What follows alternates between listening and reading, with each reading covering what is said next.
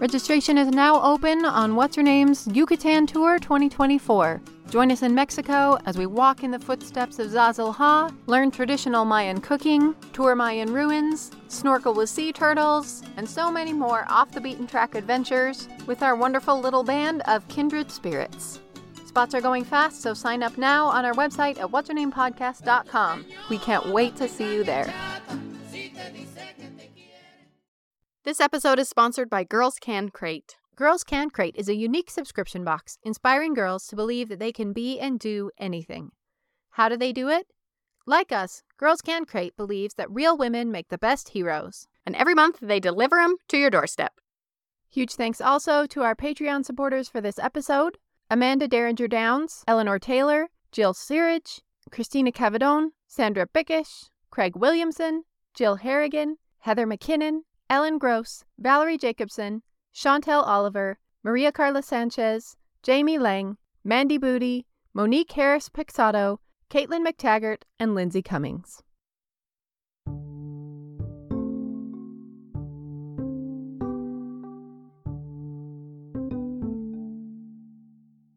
Hi, Katie.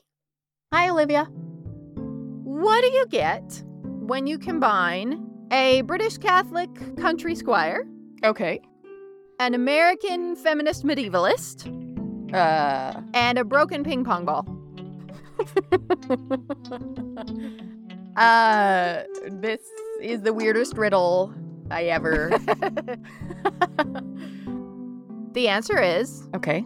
the first autobiography ever written in the English language. what? okay. I know that you know the first autobiography ever written in the English language. The Book of Margery Kempe. there is an entire chapter of my dissertation about this. In that chapter of my dissertation, which you clearly have not read, I've read it. I argue that it is not an autobiography. It's a saint's life, which is not the same thing. To which I say,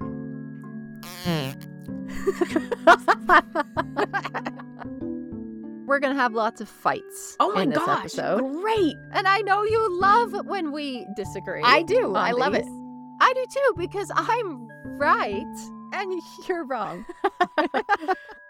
This is fascinating. Chapter two of my dissertation starts with What is an autobiography? And I will begin with page 30. Let's This read is through. my episode. oh. Yay. Fight, fight, fight, fight. I'm Olivia Meikle, And I'm Katie Nelson. and this is What's Her Name? Fascinating women you've never heard of. On September 30th, 1934, there was a house party at the Butler Bowdon stately home, Oh.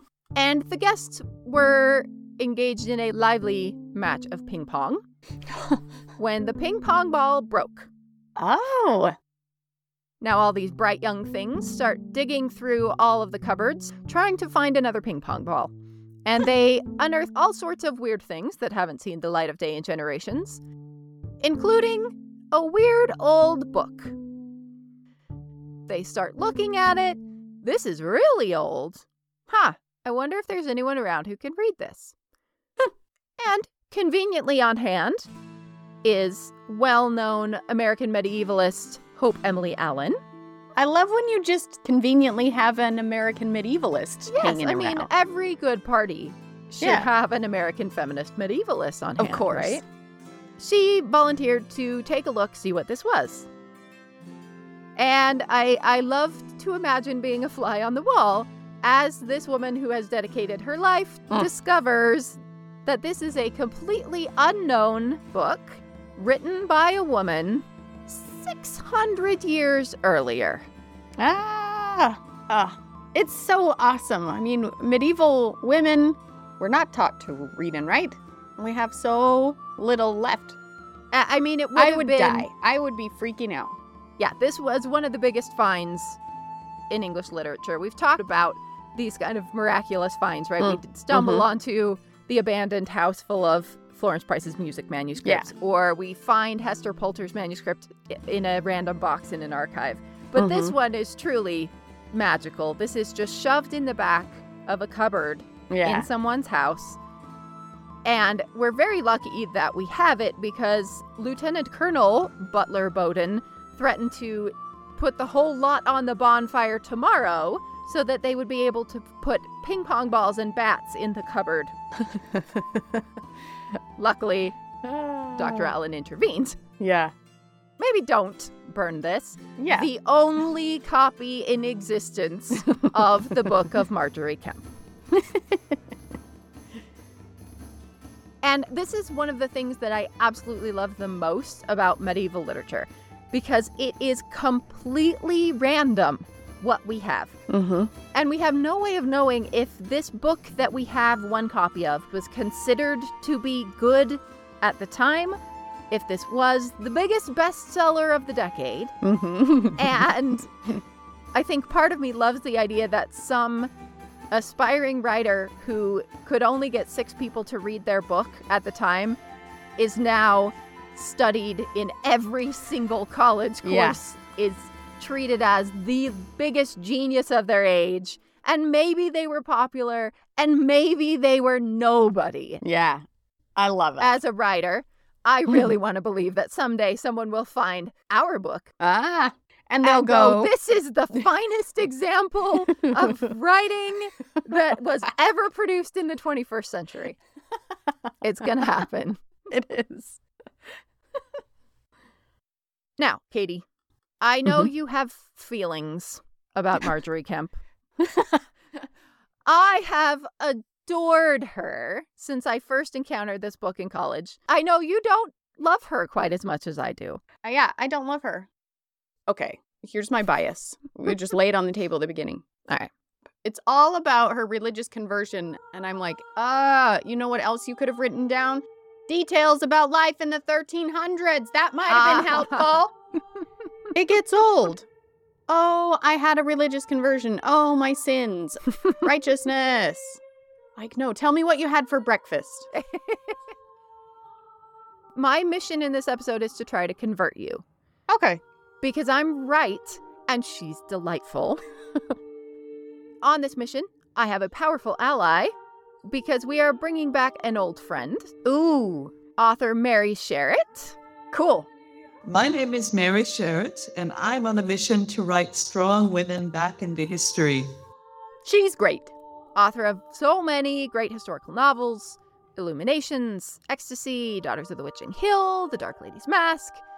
And she has been our guest on our episodes on Alma Mahler and our first Halloween special, telling us about the Pendle Witches. Yeah. And her new book, Revelations, is about the life of Margery Kempe, 15th century mystic and world traveler. I have a lot of faith in Mary Sharratt, and I think I'm sure she has unearthed amazing things that I was previously unaware of. And maybe she'll convince me. I'm open. My reason for wanting to write a novel about Margery Kempe is that up until now she's been the exclusive provenance of medievalist graduate studies, like PhD candidates and all these people have written a lot of uh, academic literature about her.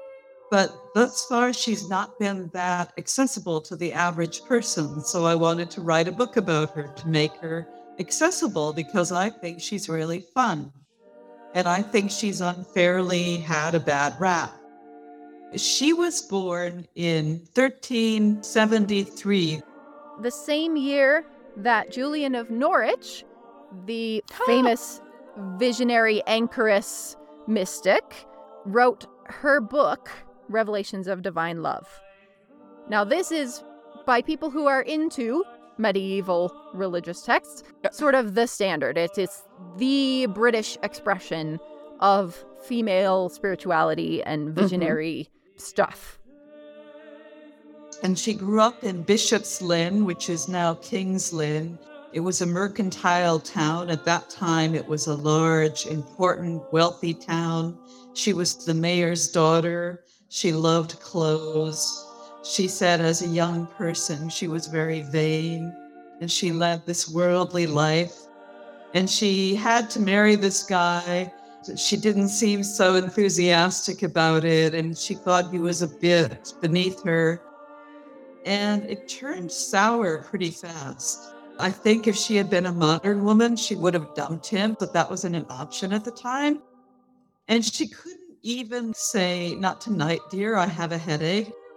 Canon law said she was not allowed to refuse her husband, so he was entitled to her. So she wrote in her autobiography that she would rather drink the muck from the gutters than have sex with her husband.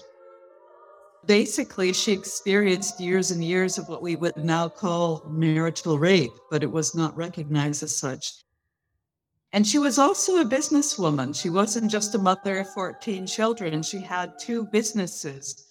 First, she had a brewery and she made quite a bit of money that way. But then, when that business failed, she started a horse drawn grain mill. So she's living this life as a semi prosperous businesswoman. Her husband is abusive and terrible and is spending all her money so fast that the businesses keep failing. She's miserable. She's well and truly stuck. She is deeply religious. She has these visions, terrible and wonderful, seeing demons tormenting her, but also these glorious visitations from Christ, from Mary, from the saints. Mm-hmm. She feels that she has been an eyewitness to the crucifixion and other important events in the Bible. And her response to religious feeling or experiences is very out of the norm for her time and place. She's known as the weeping mystic because she weeps a lot. she is often overcome by strong emotion when she meditates on the sufferings of Christ, and she makes what was thought of as a spectacle of herself a lot. And of course, when this book is discovered, this is the height of burgeoning pop psychology, right? Yeah. Psychoanalysis has finally sort of hit mainstream and people are talking about it a lot. So the instant reaction to this book is what is wrong with Margery Kempe? And we have decades of analysis trying to diagnose Margery Kempe. I love that. I enjoy retroactively diagnosing historical characters with things Mhm. too, but I think it really has hampered our ability to understand who Margery Kempe is or take her at her word Yeah. rather than pathologize it. Yeah. People call her the weeping mystic. And there are all these 20th century theories. And I mean, all this psychoanalysis, like she had psychosis or was uh, an epileptic, hysterionic personality disorder that is supposedly something that only women have because if men get upset, it's okay, apparently.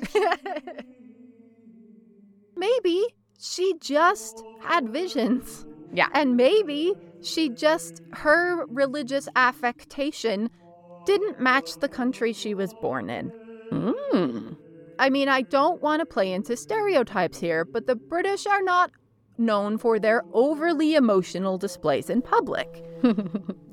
and when a woman is weeping loudly in church, it's embarrassing in England. Mm. And there is clearly something wrong with her, and we should probably remove her from the building. when Margery Kempe arrives in Italy, this is understood as a gift. This is understood as Hmm.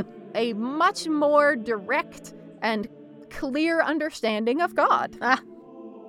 The things that she is hated and reviled for in England make her a superstar in Europe, in the Near East. Weeping on the floor in Jerusalem makes her wildly unpopular with her British tour group, but endears her to her Egyptian Muslim guide. delightful. It's just a cultural mismatch. Yeah. And I think a lot of this experience that I know a lot of people who feel that the majority of their problem may just be that they were born in the wrong culture. Yeah. Yeah, exactly. I mean, how many movies are there of women who traveled to Italy and went, These are my people? Right. That's one of our modern narratives. Yes, exactly. I mean, this one of the ways that this book is often described is a medieval eat, pray, love. Yes. That Margery Kempe sets off to discover herself and her life and her truth, Yeah. and no one's going to stop her. Yep. Okay, so we've spoiled a bit here.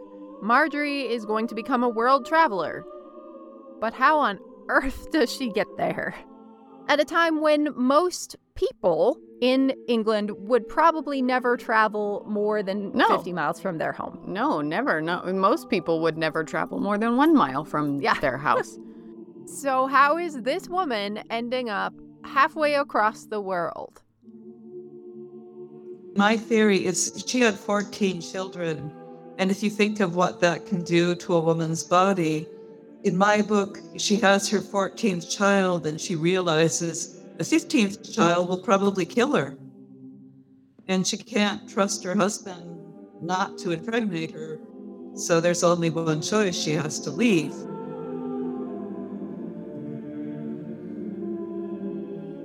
Sometime around 1413, she is suddenly handed an impossibly rare opportunity to quite literally walk away from it all.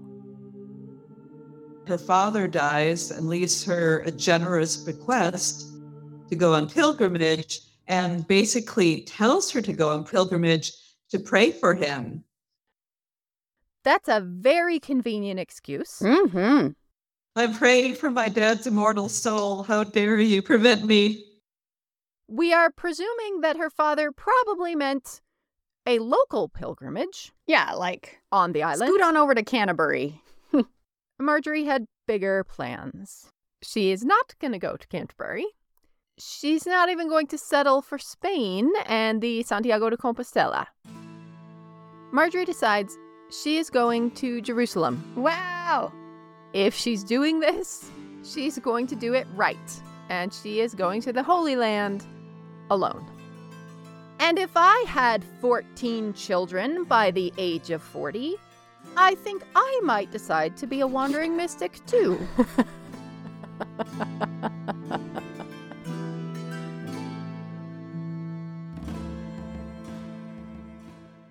Let's pause for just a second to thank our sponsor, Girls Can Crate.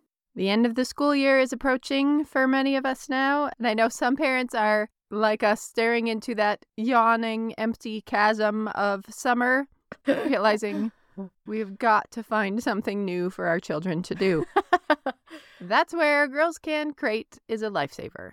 Every month, they'll deliver a brand new real life shero to your front door, introducing kids to a fascinating woman who changed the world, complete with a gorgeous 28 page activity book, all the materials for two to three STEAM activities like experiments, art projects, and more. It's a wonderful educational surprise for any kid from ages 5 to 10. For busy families, they have digital subscriptions and mini crates too. Check them out now at Girls Can Crate, C R A T E dot com, and use the coupon code her name, all one word, to get 20% off your first month's crate.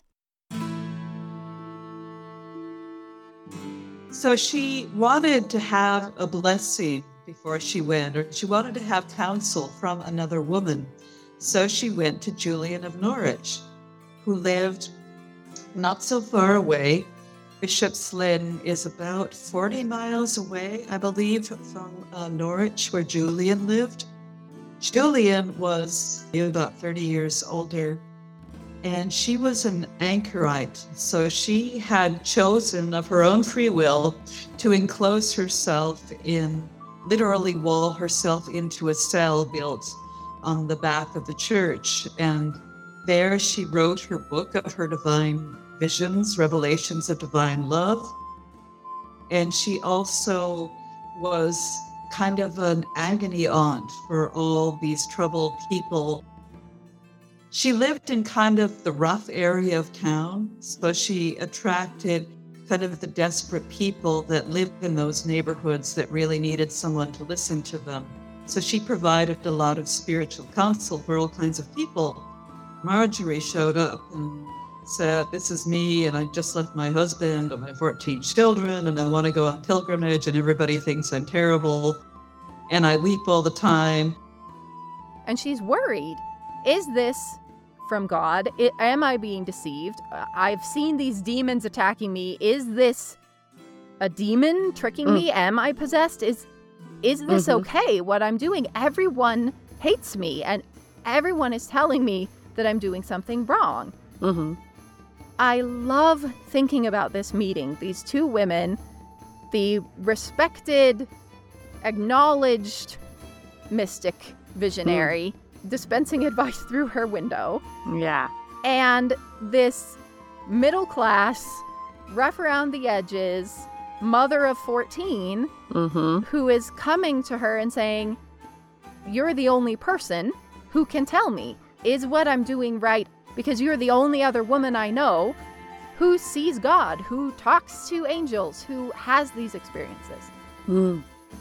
It reminds me of Hildegard. In the Catholic Middle Ages, you have to check with authority figures whether what you're hearing Right. and doing is okay or whether it's evil. Like, Right. you got to have an outside source. Which is probably a good policy for anyone who is talking to people no one Yeah. else can see. Yeah, I think. guess so. Um, yeah. That's a good check, right? Mm-hmm. But unlike Hildegard, luckily, Margery has a woman to ask. Hmm. and much to the astonishment and probably, I'm guessing, dismay of the male religious establishment, Julian of Norwich says, You're good. Go. Follow what you believe God wants for you. If you feel that you should go on a pilgrimage to Jerusalem, go. And she also praised Margery for having what Julian called the gift of tears. And she said the gift of tears are a sign of divine presence. Stop worrying about what these other people say about you. Trust your vision, trust your experience, and go. And so she did. Boy, Julian of Norwich could just put those into memes and be Yeah. such an influencer in 2021. The original influencer. Yeah. Same message a thousand Yeah. years later. And so in my book, I take it a step further because Julian has written a very controversial book that she has to keep secret Revelations of Divine Love, which is already making her vulnerable to accusations of heresy because it's in English and not in Latin. And then she's saying that God is not like trying to send you to hell for the slightest offense, that God actually loves you.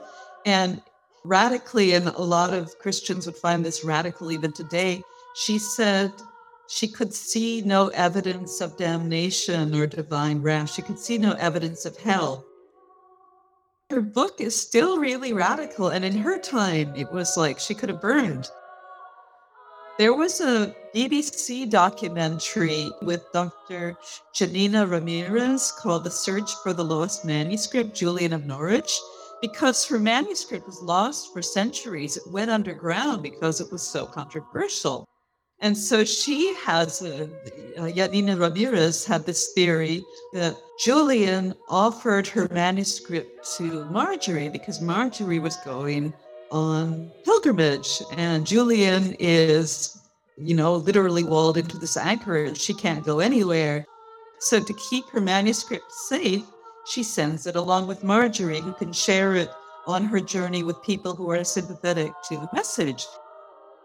In my book, Margery rolls up Julian's manuscript and puts it in a secret compartment in her pilgrim staff where no one will look for it. So this is fiction. I can't prove that any of this happened. Interesting. And I will say, as a huge fan of both Margery and Julian, Okay. canon accepted, this is what happened. Okay. I like it too. So she goes, and she doesn't stop going. Margery Kempe went everywhere. She went all the way to Jerusalem by herself. Hmm. she went again in the 1400s. Mm-hmm. She went from England to Jerusalem. Yeah, and one of the key things about a medieval pilgrimage that we don't really picture in our minds is that she's walking. They're walking Yes, she- the whole distance. yeah, she's not in a wagon. No. She's not on She's- some early stagecoach. She's No. walking, Walking. to Jerusalem. She also walked the famous pilgrimage in Spain, Oh, Santiago yeah. de Compostela. yeah. She walked to Poland. She walked to Rome Ah. several times. She walked all across Europe. And she didn't just do these pilgrimages in the way that pilgrims are supposed to. Pilgrims walk the Santiago de Compostela, they arrive at the church in Spain, and then they go home. Mm-hmm. Margery's gone for months and months and months. She's hanging around in Rome, soaking up the atmosphere. Hmm. She is befriending locals. She becomes someone's godmother for this family that she has just befriended and hung around with for half of a year. cool. She is traveling Mm. in a way that is much more similar to, I think, the way you and I view travel, the point of travel, Mm. just hanging around, Yeah. Soak it up. meeting the locals, Yeah. eating a lot of ice cream. Like, this is the kind of travel she seems to be doing. And though she's writing about the things that are important, right? Here are the visions, here are the things that I saw. These giant missing gaps of time show us that she's, when she arrives in one of these cities, she's there for a long time, Mm-hmm. just apparently enjoying herself. Mm. Because she is traveling alone across several continents, this is incredibly dangerous. She's not going with an entourage. She's Wait, not like alone? Alone? alone. She's meeting up with groups, of course, but not many women are doing these pilgrimages in the first place. Yeah. She is a woman traveling by herself from pilgrimage to pilgrimage. Well, I can't wait. I can't wrap my mind around it. Like alone, alone, alone. There's no male accompanying. She has no male chaperone of any kind. Wow. Yeah, that's bonkers. It, it's That's feminism, man. She's making a very conscious choice. She probably has to fight people on it every step of the way. I mean, everywhere she went, people were probably like, "You need a man." and sometimes literally fight people. Ah. Literally fighting off attackers. This is a Yeah. dangerous thing to do. There are Mhm. robbers. There are brigands and highwaymen all the way Yeah. along this path. I guess in her mind, she's like, "I've got God with me. Why do I need anyone else?" She did. She believed that Jesus had told her that he would protect her on this journey so she could be courageous. And she came up with some pretty clever tactics. So she isn't a nun and she doesn't have a uniform, but she decides that she needs to set herself apart. So she dresses all in white to set herself apart as something. It seems to have been effective as a way to mark her as this is something different Mm, yeah. maybe a religious woman, you probably shouldn't mess with her or God will be angry at you. Yeah. Let's take a moment to thank Love Letter Past. It's a monthly subscription service that shares love letters of historical couples right to your mailbox. Every month, you receive a bundle of replica love letters from a real historical couple, but they're not just the letters. They also provide notes, historical background, and commentary. So you get a sense of the time that this couple was writing in and what exactly they meant to each other.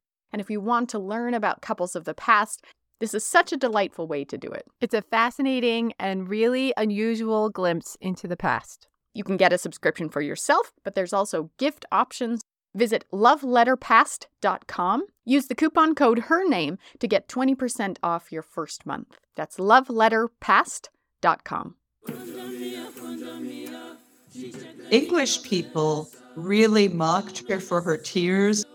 But when she went to the Near East and when she went to Rome, people thought it was normal. They were totally at one with her tears. One of the most interesting parts of her story is when she's traveling around the Holy Land, all Christian pilgrims had to have a local guide. Palestine was under the control of the Mamluk Egyptians. It was an Egyptian dynasty.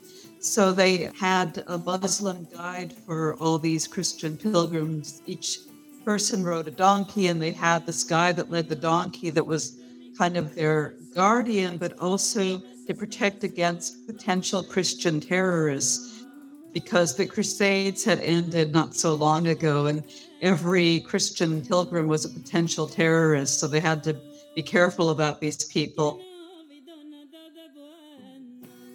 But one of the people that she had the most kind of supportive relationship with was her Muslim guide, because he stood up for her when the other Christian pilgrims were laughing at her, and he stood by her side.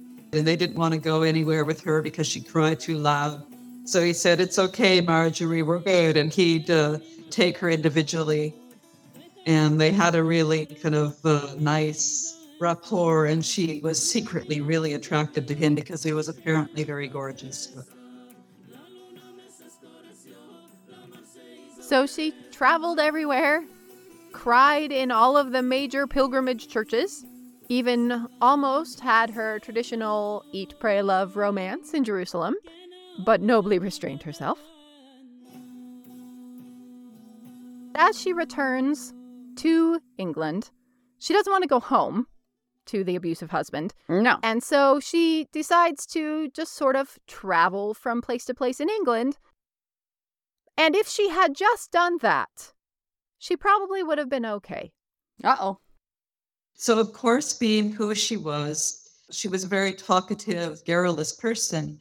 Eventually, she evolved not just into a pilgrim, but into this preacher, especially to groups of women. And that aroused a lot of suspicion because A, it was forbidden by law for women to preach, and B, she was this lone woman, rabble rouser, kind of getting other women all excited about what she was talking about.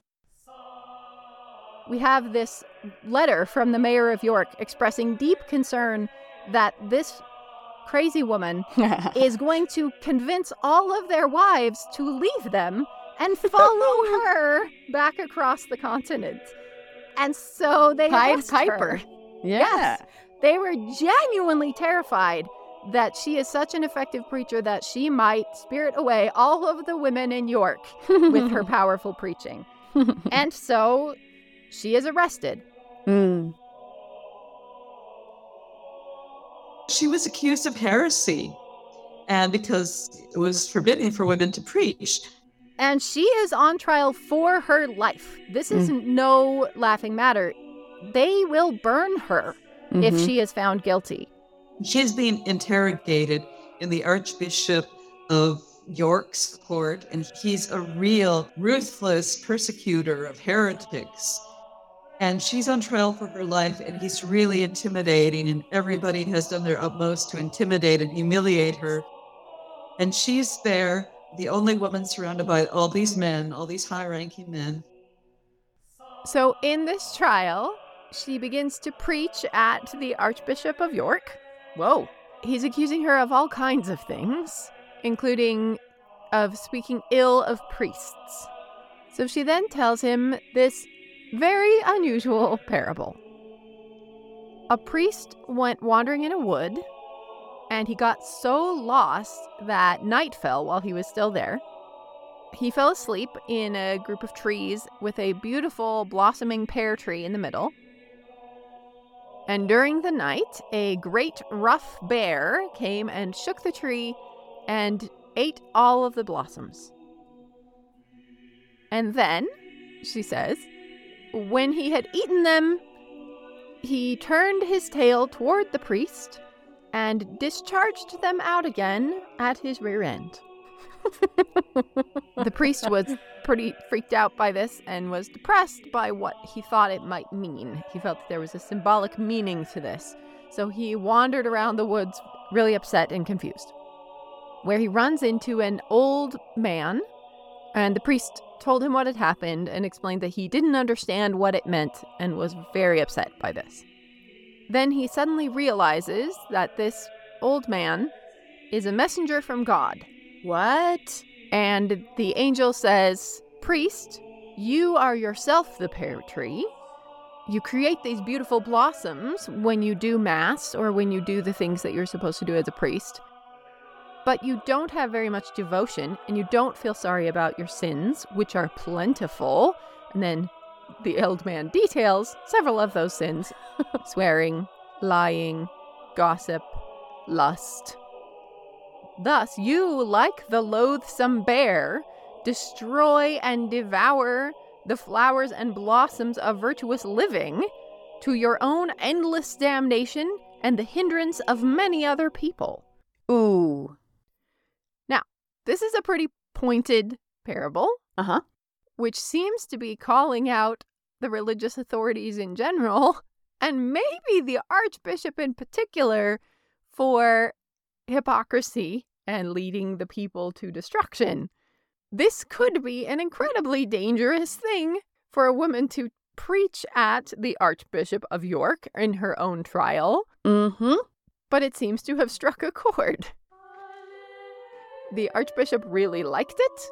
He commended it and said it was a very good teaching. And the other priests and clerics who had been accusing her were silenced, and several of them indeed begged her forgiveness afterwards. So she has literally called all of these religious men to repentance, gotten away with it, been thanked for her services, and then the Archbishop asks her to pray for him What? and sends her on her way. It's quite amazing. I, I can understand that this would be baffling. Here is this woman using all of the right religious language. She seems to understand things about me that I don't want public. She's calling me out during her own trial in ways that are very biblically grounded and shades of Nathan with David and the sheep. And yet she's talking about bears defecating in the woods. yeah. This is not how religious women are supposed to be. What are we supposed to do with this? She outsmarts these men at every turn. Every time she's arrested and they ah. bring her in on charges, she ends up preaching to them mm. during her trial, where she's on trial for preaching as a woman. And she's so good at it that she keeps being released. Her catechism was solid and they could not argue with it. They don't know what to do with her. They're so baffled by her that they don't dare burn her in case she's right.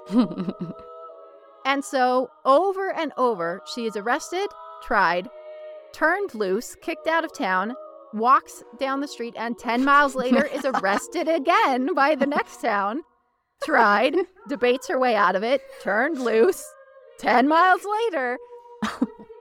she is clever and persuasive enough Mhm. that no one wants to be the one responsible for burning her. After all her heresy trials, she returned to King's or to Bishop's Lynn unscathed. She wrote her book or dictated her book. Then she disappears. And we don't know how her life ends. Hmm. it seems likely that it was a pretty happy ending. She returns to Bishop's Lynn, now King's Lynn, and there is a woman by the name of Margery Kempe who is eventually accepted into the top guild, the Merchants Guild, right? This is the peak of social acceptance. She is in, she is solidly in society, and it seems to be her. The dates match up. So she has finally been accepted, apparently, Mhm. toward the end of her life. Even though she's still pilgrimaging, she's running off every few years to Europe again. She's living her best life Yeah. and seems to do it to the end. That's very Once her husband died and stopped blowing through all her money, she s- seems to have perhaps done better in Hmm. business. Well, if she's in the Merchants Guild and she's traveling all over, then here's my theory. Uh. That's what she was doing in the Middle Ages. It Was traveling and being a merchant and getting stuff and bringing it back and selling it. But turned it into religious pilgrimage everywhere. Whereas really she was just this empowered traveling salesman. That's my new take.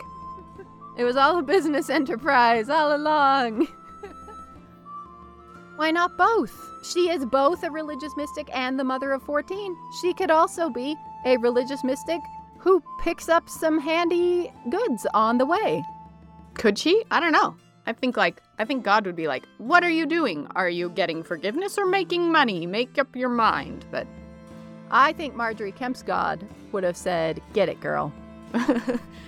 Why couldn't you combine business with your religious views? We Mm. do it all the time. That's true.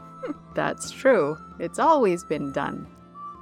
And I will say, as a aspiring wannabe religious wandering mystic myself, Mm-hmm. I find Margery Kempe absolutely inspiring and brilliant, and I adore her. You're the one who wanted to be a nun in childhood, so you would Right. love her. Yeah. And she did it and didn't even have to be a nun. Yeah. I think that's why I love her so much. right. Yeah. The fact that she was just like, I'm doing it. It's not too late. It's never too late.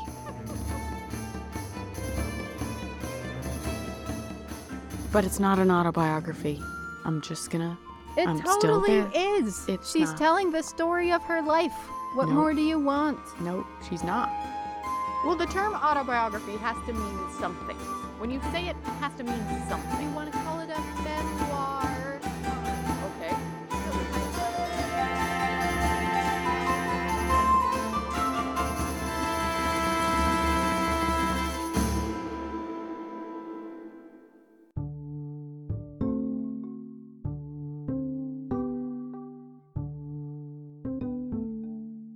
Thanks to Mary Sharratt, whose novel about the life of Margery Kempe, Revelations, comes out on April 27th. You can get your copy on our website at what'shernamepodcast.com or anywhere books are sold. Find links to her other books, resources, pictures, and more at our website, what'shernamepodcast.com. Music for this episode was provided by Solis, Choir of the Sun, and Yanma Ensemble. You can also follow us on Instagram, Twitter, and Facebook, where we post lots of photos each week. Our theme song was composed and performed by Daniel Foster Smith. Additional audio engineering for this episode provided by Daniel Foster Smith. What's Her Name is produced by Olivia Meikle and Katie Nelson, and this episode was edited by Olivia Meikle.